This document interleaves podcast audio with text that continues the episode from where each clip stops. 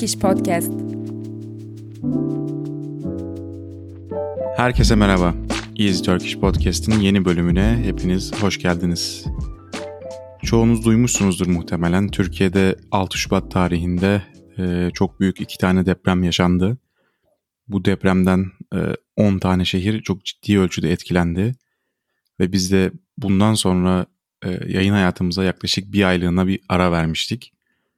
Geçen hafta Cuma günü depremle ilgili bilgilendirme podcast bölümünden sonra bu hafta tekrar Cihat'la beraberiz. Bundan sonra eski yayın hayatımıza devam etmek istiyoruz e, herhangi bir engel çıkmazsa. Evet Cihat nasılsın? Yani nasıl olunabilir bilmiyorum ama nasılsın? Ya söylediğin gibi olabildiğince e, iyi olmaya çalışıyorum. Çok kötüyüm diyemem. Biraz üzerinden vakitte geçtiği için artık haftalar oldu. Biz de bu durumdan çok da doğrudan etkilenmeyen insanlar olarak yani o bölgede yaşamayanlar veya en yakın akrabaları ya da işte o sevdikleri orada olmayanlar olarak olaydan etkilensek dahi İstanbul'da bizim için hayat devam ediyor.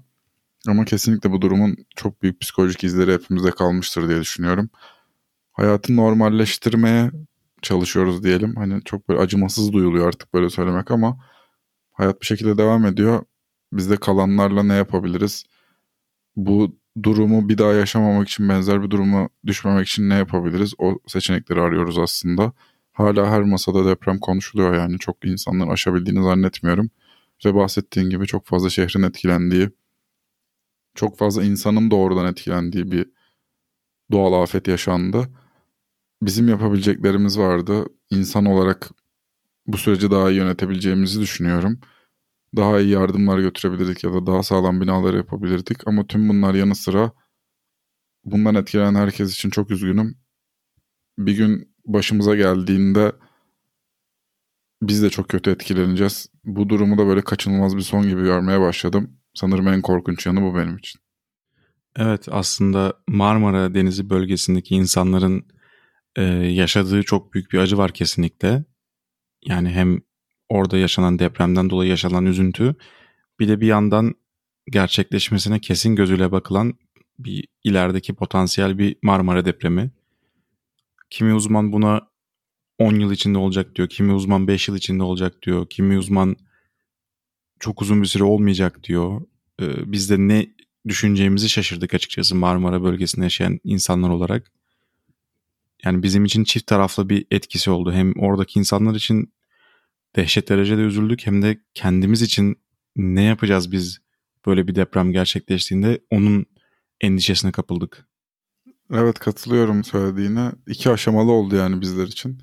Hem insanlara çok üzüldük. Bu durumu yaşayan ya benim yakınımda biri olmasa da sevdiğim insanların çok fazla sevdiği insan etkilendi bu durumdan. Bunu birinci elden tanıklık etmesem de o insanların enerjisinden bile bunu anlayabiliyorum. Çok büyük bir afet bu. Hatta hani zamanlama olarak da açıklayalım dinleyicilerimize de.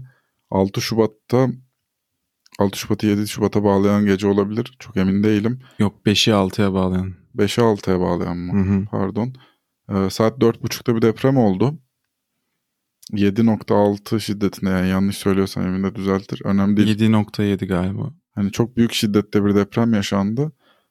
O süreçte zaten Adıyaman ve Hatay çok fazla etkilenen şehirlerdi bize yine aktarılan ve bildiğimiz kadarıyla.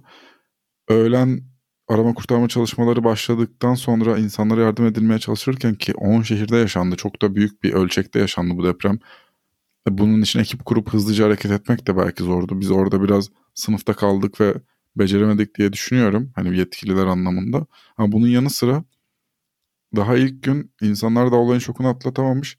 Öğlen saatleri bir buçukta bir deprem daha oldu. O da benzer büyüklüklerdeydi. O da çok yıkıcıydı.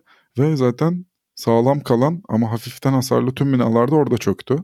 Ve böyle gün boyu artçılar yaşanmaya devam etti. Ben o ilk günü sabah zaten 5'ten sonra uyandım ben. Evdekiler uyanıktı. Televizyon izliyorlardı. Hı hı. Ya o yaşadığım şoku unutamayacağım mesela. Hani benim yaşadığım şok tabii insanların yaşadığına göre hiçbir şey ama bir deprem olmuş ve şey bizim hayatımızda deprem var biliyorsun ki hep Marmara'dan biliyoruz. Geçenlerde İzmir, ondan önce Van'da deprem oldu. Evet. İstanbul'da zaten düzenli olarak aslında küçük şiddetlerle bile olsa olur. Yani yine deprem oldu zannettim. açıkçası klasik bir şey zannettim. Hı hı. Televizyona baktığımda o yıkılmış olan binaları, insanların böyle ağlamaklı sözlerini falan duyunca inanılmaz bir gerçekliğe dönüş yaşadım. Ve ne kadar büyük bir felaket olduğunu anladım. Bir de tasvir ettiğim gibi ikinci deprem de yaklaşık 9 saat sonra gerçekleştiği için ve aynı yıkıcılıkta, aynı şiddette bu zaten inanılmaz büyük bir felaket anlamına geliyor yani.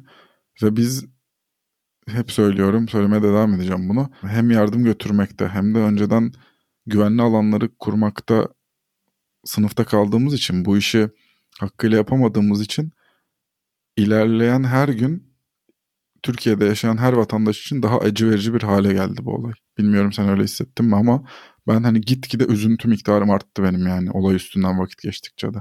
Evet zaten yani şu gün çektiğimiz gün itibariyle e, tam olarak bir ay geçti üzerinden. E, etkileri bende tam olarak geçmiş değil. Özellikle ilk 2-3 hafta normal hayatımdan hiçbir şey anlamadım. Hiçbir şekilde e, yaptığım hiçbir şeyin tadı olmadı. Hiçbir şey anlam vermedi. Yani normalde bu böyle bir olaydan bu kadar uzun süre etkilenmezdim ben kendim e, karakter olarak. Yani tabii ki herkes üzülüyor bir şey bir miktarda ama ben mesela daha soğukkanlı olarak görürdüm kendimi. Bu soğukkanlılığımı koruyamadım mesela. Ya bence koruması çok güçtü yani.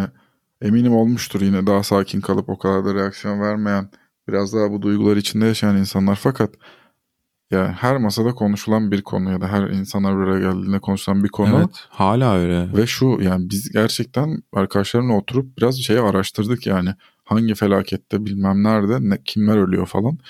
Bu bildiğin savaş sayıları yani bizdeki o yıkılmış bina sayısı yaklaşık 30 bin sanırım 20 binden fazlaydı 30 bin olduğunu bilmiyorum.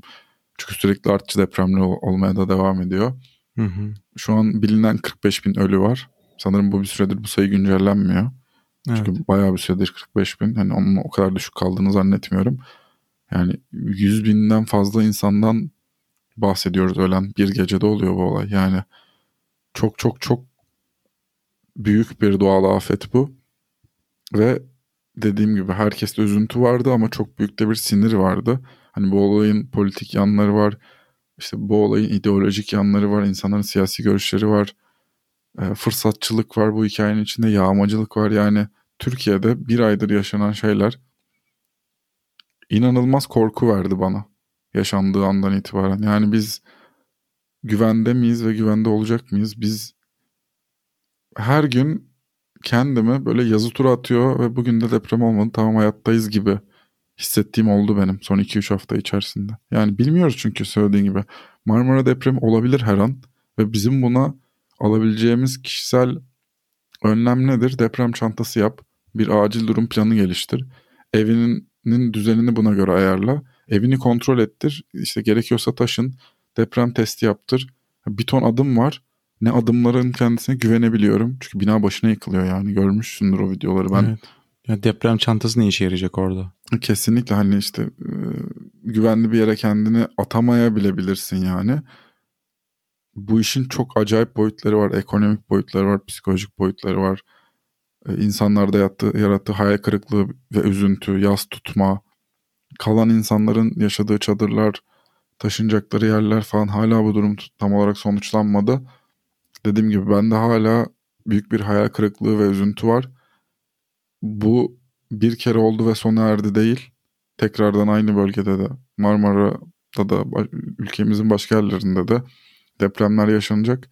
Umarım artık daha fazla önlem alabilir. Bir şeyleri hem bilime uygun hem de insanı koruyacak şekilde hani çıkar düşünecek değil de bir şey tasarlarken insanı koruyacak şekilde yapabiliriz.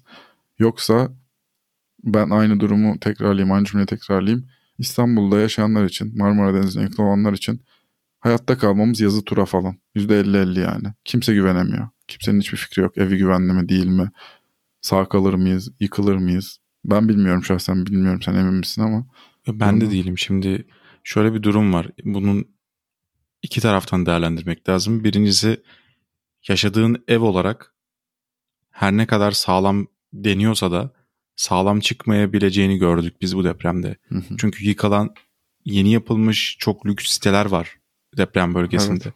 Ve satışı yapılırken bunlar işte yok cennetten bir bahçe, işte yok depreme çok dayanıklı diye pazarlanmış yerler. Ve inanılmaz derecede pahalı satılan yerler bunlar ve özellikle o bölgedeki il, illere göre, şehirlere göre pahalı olan yerler bunlar. E insanlar yani bir sıradan bir vatandaş bu bina depreme dayanıklı dendikten sonra ne yapabilir ki ya? Yani bunu yapan firma yan, kötü yapmışsa, kötü niyetlerle yapmışsa ve bu denetlenmemişse sıradan vatandaş neden bundan en çok zarar gören insan, insan oluyor? Ya çok haklısın. Bu bu durumun acımasızlığı bu işte. Olay hemen politikleşti ya böyle. Kimin Hı-hı. yardımları gitti? Senin kimi gitti, benim kimi gitti? İşte iktidar mı suçlu, muhalefet mi daha iyi yönetiyor yardım sürecini? Şu bunu yapabiliyor mu, bu bunu beceremedi mi? Biz daha iyi yapardık. Aman siz bir şey demeyin.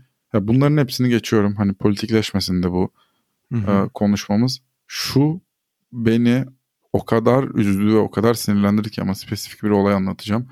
İnsanlar sinirli. Orada yaşayan halk özellikle hayatta kalabilmiş olanlar. Yaşanan durumlardan tuvalet bulamadıklarını söylüyorlar, temiz suya ulaşamadıklarını söylüyorlar, çadır olmadığını söylüyorlar. Zaten büyük bir travmayı daha atlatmayı geç, içerisindeler daha çözememişler de durumu. Televizyon programları, işte ana akım medya olayı öyle bir lanse etmeye başladı ki mucize biri daha kurtuldu. Böyle insanlar gidip derdini anlatmaya çalışıyor mesela mikrofona yaklaşıyor. Hemen yayını kesmeler, yanından uzaklaştırmalar. Yani felaketi bile yani bir insana yardım etmeyi bile bir şov haline dönüştürdüler. Bu o kadar büyük bir rahatsızlık verdi ki bana yani.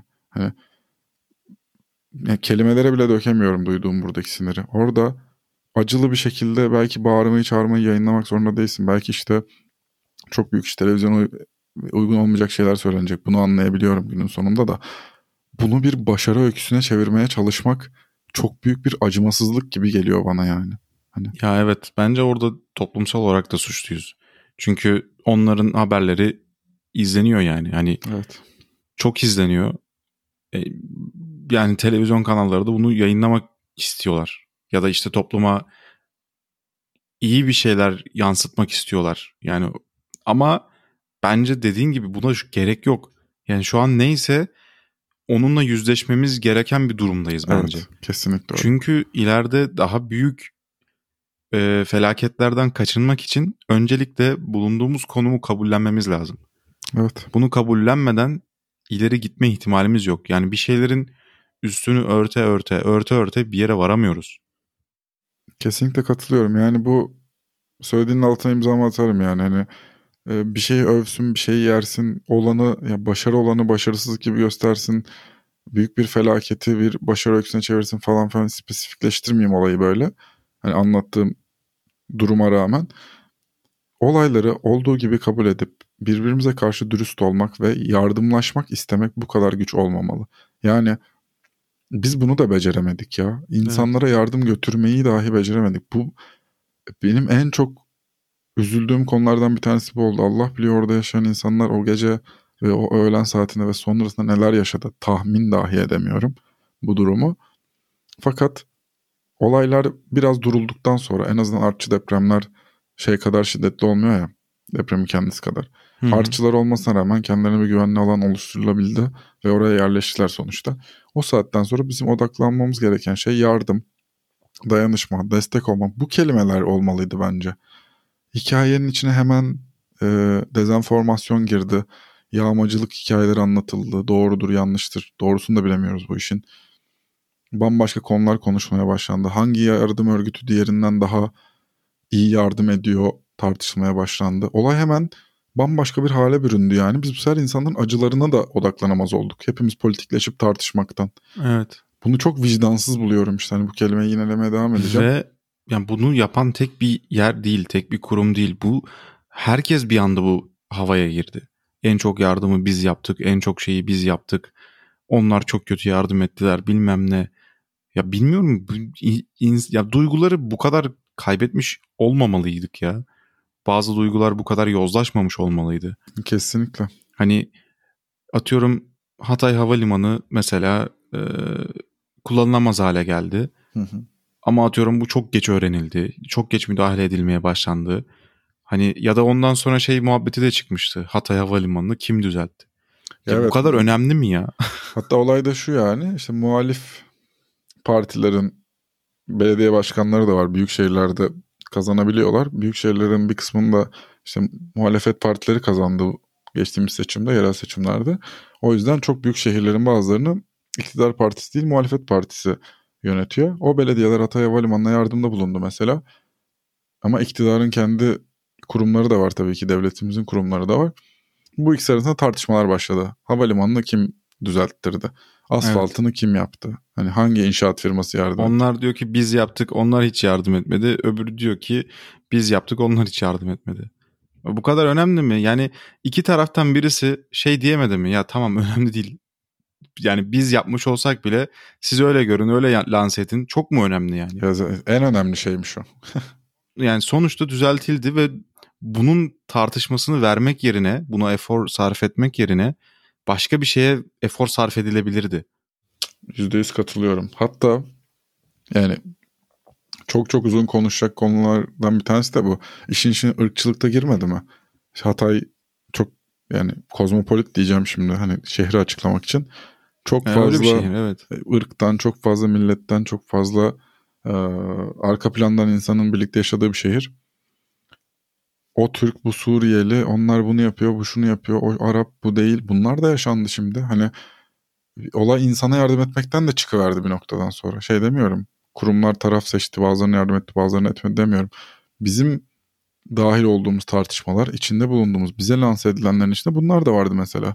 Provokasyon yapmaya çalışanlar işte o işte bilmem neler hırsızlık yapıyor bakın işte Türklere şu oluyor diğerleri bunu yapıyor yani öyle bir hikaye anlatılmaya başlandı ki herkes bu deprem durumunu bazı duygular uyandırabilmek için manipüle etmeye kalktı belli bir evet. noktadan sonra.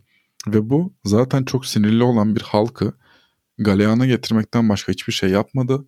Bu sefer dediğim gibi biz kendimizi çaresiz hissedip daha da sinirlenmeye başladık. Ya biz biz normal sivil vatandaşız. Bir partiyle, bir ideolojiyle bağımız da yok günün sonunda. Sadece güvende yaşamak isteyen, sağlıklı, huzurlu yaşayabilmek isteyen bir halk ki Türkiye'nin önemli bir kısmı da bu yani bu grup bizim dahil olduğumuz grup benim umurumda değil hangi partinin, hangi e, kurumun, hangi kuruluşun, hangi STK'nın yani sivil toplum kuruluşunun e, tam olarak neyi başardığı ya da hangi ırktan insanın ne yaptığı, hangi ırktan insanın bir şey yapmadığı. İnsanlar öldü yani. Hani hatta bunun tartışmalar esnasında hala enkazın altında binlerce insan vardı. Evet, aynen öyle. Yani Türkiye'nin en karanlık aylarından bir tanesidir. Ee, inanılmaz büyük bir felaket. Biz 99 depreminde çok küçüktük. Ee, ben zaten İstanbul'da değildim. Hani etkisini hayal meyal anımsıyorum diyeyim. Televizyonda gördüğüm, etrafından duyduğum. Bu herhalde zaten 1939 Erzincan olması lazım. Ondan sonraki en büyük depremmiş. Bir de işte 9 saat arayla iki tane oldu dünya tarihinde de öyle bir iki işte 9 saat arayla iki tane bu kadar büyüklükte deprem herhalde hiç gerçekleşmemiş. Evet ben de öyle okumuşum. Hiç yaşanmamış böyle bir Gerçekliğini şey. Gerçekliğini bilmiyorum araştırmadım ama öyle denmişti. Yani bir de e, yeryüzüne çok yakın bir noktada oluyor evet. deprem. İşte derinliği birinin 5 kilometre birinin 7 kilometre gibi bir şey. Hani yere de çok yakın yeryüzüne de çok yakın. Yeryüzü yarılmış zaten ya görmedin mi o? Evet. Şeyleri? Yani her şeyi sil baştan o 10 tane şehri neredeyse sil baştan yeniden yap, yap, yapmamız gerekiyor. Evet. Önümüzde zorlu bir süreç bizi bekliyor. Ya çok zorlu bir süreç. Hem maddi olarak hem manevi olarak e, vermemiz gereken çok büyük savaşlar var. Yani biz bunu vermeye hazırız. Vatandaşlar olarak, sıradan vatandaşlar olarak. Umarım yetkililer de bizle aynı kararlılıkta ve inançta olur ve e, bir şeyleri düzeltiriz diyelim. Umarım düzeltebiliriz bir şeyleri ki bu arada ya gerçekten bu şehirlerin yeniden inşası hemen olmaması gereken bir şey. O konuda biraz acele edecekler mi acaba kaygısı var bende. Ben bu işin uzmanı olmaya yakın bile değilim yani. Hani aynı cümle içinde bile bulunamam bir bu konudaki uzmanla. Fakat umarım bu sefer daha iyi derse çalışılır, daha iyi denetlenir. Artık böyle söyleyelim. Evet. Daha dikkatli bir şekilde yapılır Ee, ama yeniden inşasından önce önce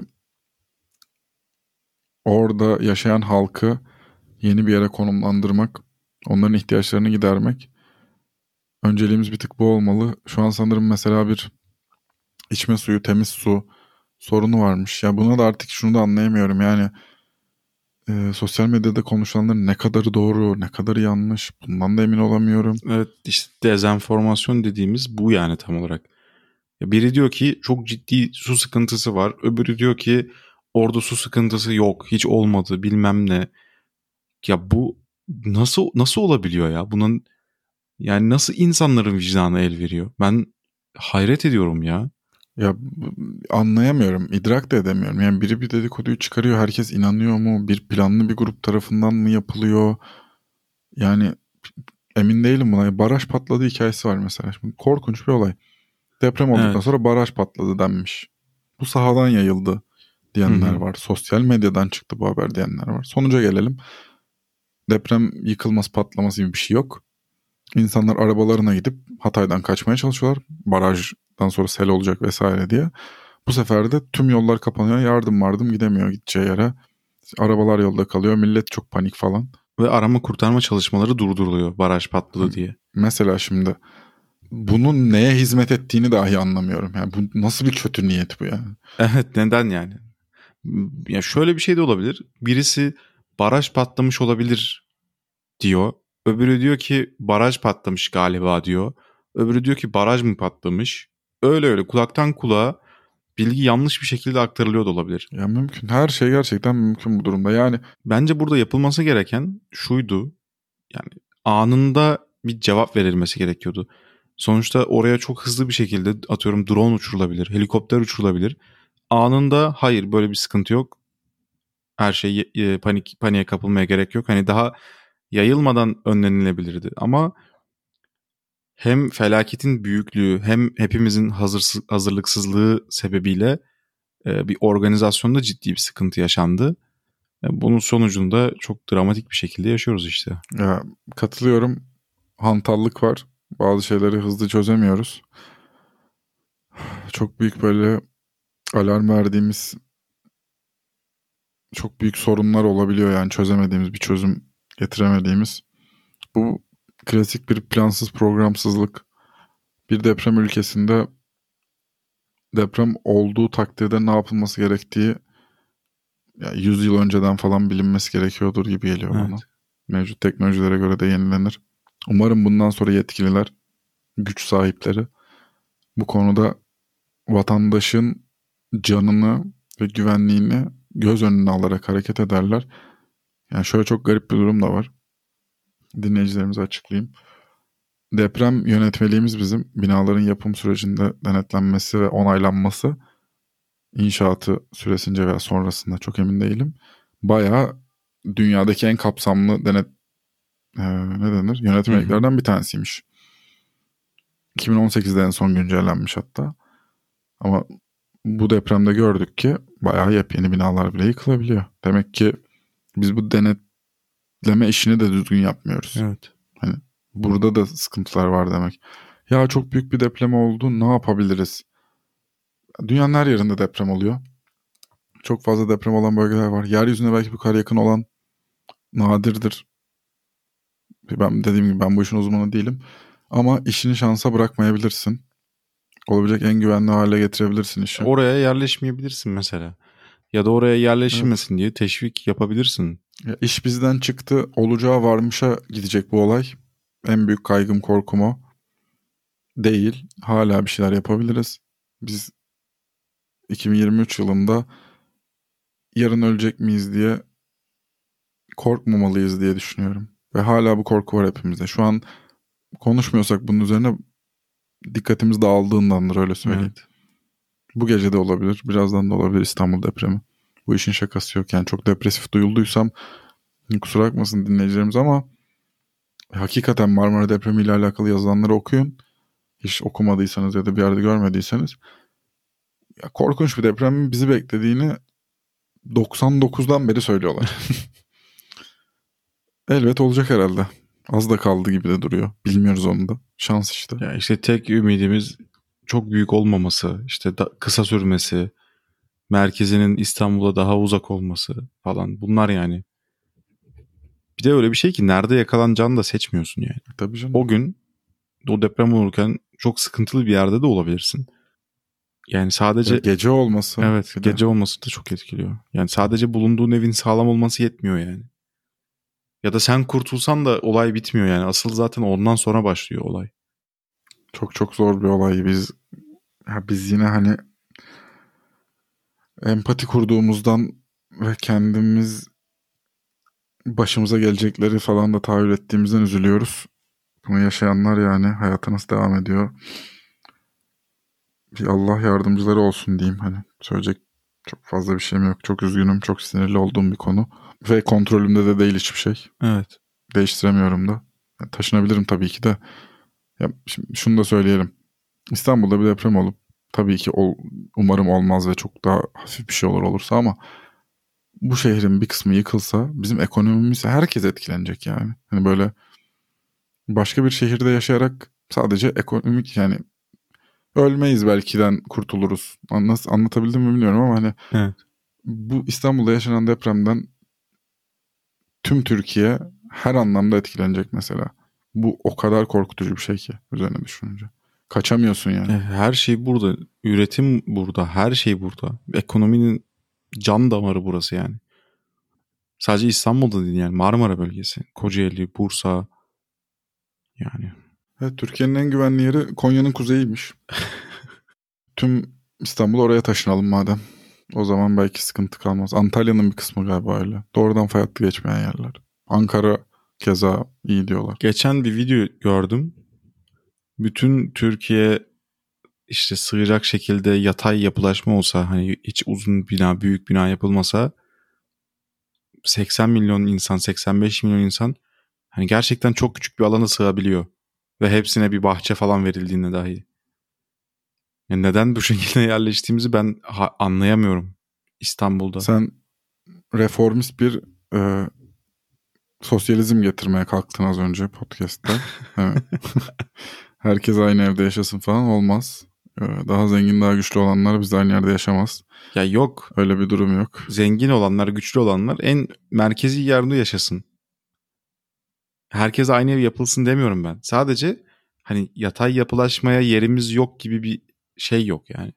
Sadece herkes orada merkezde yaşamak istediği için merkeze 50 katlı binalar yapılıyor. Abi bu konuda benim çok yakın bir arkadaşım duyduğum en ufuk açıcı cümleyi kurdu.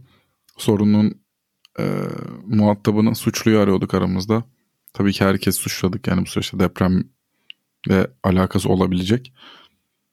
Çocuk dedi ki abi bu olay Abdülhamit'e kadar falan gider büyük ihtimalle boş verin dedi. O kadar haklı ki mesela hani bu İstanbul'a yerleşme falan yepyeni şeyler değil yani sonuçta Evet. o kadar uzun zamandır hayatımızda var ki ve o kadar değişmeyecek ki. Yani bir kısmı çok mantıklı bir karar verip senle ben de dahil ede. Bu şehirden ayrılsak eminim %90'ı bu şehirde durmaya devam edecek insanların. İhtiyaçları var burada durmaya çünkü. Ya evet biz de mesela gitsek belki iki sene sonra ulan hani burada bir, hiçbir şey yok deyip geri dönebiliriz. Bu da olabilir yani. Önemli olan orada devlet destekli bir planlı projeyle gitmek. Olay bu zaten. Ha, bilmiyorsun işte bir anda diyorlar ki paramız yok bütçemiz yok. Sonra öğreniyorsun ki şuraya harcamış buraya harcamış. Bazen bir anda böyle yatırımlar işte teşvikler çıkıyor. Onu da kim alıyor belli değil. Yani durum o kadar karışık ki. Devlet destekli çok haklısın. Bu iş çok böyle şeyde kaldı artık. Konuşulup konuşulup yapılmayan şeylerde. Evet. Yakında seçim var. Umarım her kim kazanırsa oradaki etkiyi de göz önüne alarak depremde yaşananları da göz önüne alarak buna yatırım yapmaya başlar artık gelecek Türkiye'si için. Yoksa karamsar tablo devam edecek. Ben bu yaşananı unutabileceğimizi zannetmiyorum. Ama zamanla alışacağız. Alışmaya da başladık bu arada maalesef. Evet. Bunun da etkisi geçecek bir sonraki felakete dek. En kötüsü de bu. Hiçbir şey değiştirmeye edebiliriz. Umarım bir uyanmışızdır. O kadar fazla insan öldü ki çünkü ayıbımız olur artık bir şeyleri değiştirmemek. Ya bir de siyasi olarak da çok etkileyen bir durum söz konusu. Çünkü depremden direkt olarak etkilenen insan sayısının 10 milyondan fazla olduğu söyleniyor. Evet o bölgede böyleymiş. 10 milyondan fazlaymış. Hani en azından siyasi isimler bunu göz önünde bulundurursa hani yine en azından kendilerini düşünüyorlarsa da hani deprem için bir şeyler yaptıklarında oy oranlarının da artacağını tahmin etsinler. Yani. Ya bu olay İstanbul'da falan olmadı ya. Hı hı. O kadar da e, güç ve nüfus sahibi insanlar etkilenmedi ya. Evet. Hemen gündem değişmeye başladı. Bak görüyorsun şeyi. E, şu an muhalefet partilerinin kurduğu ittifak dağıldı. Daha doğrusu ittifaktaki partilerden, büyük partilerden biri ayrıldı. Başka bir şey konuşulmuyor şu an. Hani deprem deprem sanki 3 yıl önce olmuş gibi oldu. Evet. Hemen değişti gündem. Hani bir ülkede çok büyük bir deprem olmuş ve tek yüreğiz. Yani eskisi kadar onu görmüyorum. Biz aramızda konuşuyoruz tabii de. Hı hı. Yavaş yavaş hem dikkat şeyimiz de az ya artık. Tüm dünyada böyle gerçi. Olaylara uzun süre dikkat kesilemiyoruz. Hemen yeni bir gündem bakıyoruz. İnternetin falan da etkisi var bunda. Konuşmuştuk zaten podcast'te de dikkat dağınıklığı bölümünde. E, toplumda da bu var. Bak bu onlar olmaya başladı bence yani. Evet. Gündem değişiyor hızlıca. Evet. Bu arada eğer Türkiye'ye destek olmak isterseniz e, linklere bırakacağız. O linklerden resmi veya özel kuruluşlara yardımlarınızı gönderebilirsiniz. E, buradan da depremde hem gerek yardım teklifinde bulunan hem de gelip burada arama kurtarma çalışmalarına yardım eden ve aynı zamanda gelip burada sahra hastaneleri kuran, e, maddi yardımda bulunan bütün ülkelere tek tek çok teşekkür ediyoruz. E, iyi ki varsınız diyelim.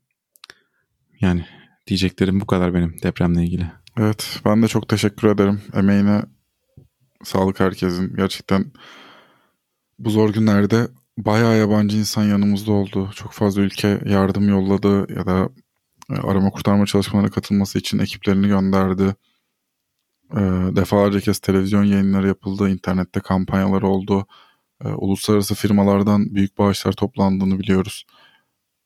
Hepimiz yardım ettik, yardım etmeye devam edeceğiz. Çünkü bu olay böyle bir kere yaptık ve bittilik bir şey değil. Uzun bir süre daha yardımımıza, desteğimize ihtiyaçları olacak unutmamaya çalışacağız. Bu olayı hep canlı tutmaya çalışacağız. Bu insanları mağdur etmemeye çalışacağız elimizden geldiğince etki alanımızla. Emin'in söylediği gibi linkleri aşağıya bırakırız. Sizin de desteklerinizi bekliyoruz. İncelersiniz zaten. Görmediyseniz daha önce kurumları, kuruluşları. Benim de söyleyecek daha fazla bir şeyim yok. Zor bir aydı hepimiz için. Ölenlerin ve sevdiklerin herkesin başı sağ olsun. Geçmiş olsun hepimize. Umarım bir daha böyle bir felaket yaşamayız. Evet umarım. Evet bizi dinlediğiniz için teşekkür ederiz. Bir sonraki bölümde görüşmek üzere. Hoşçakalın. Görüşmek üzere.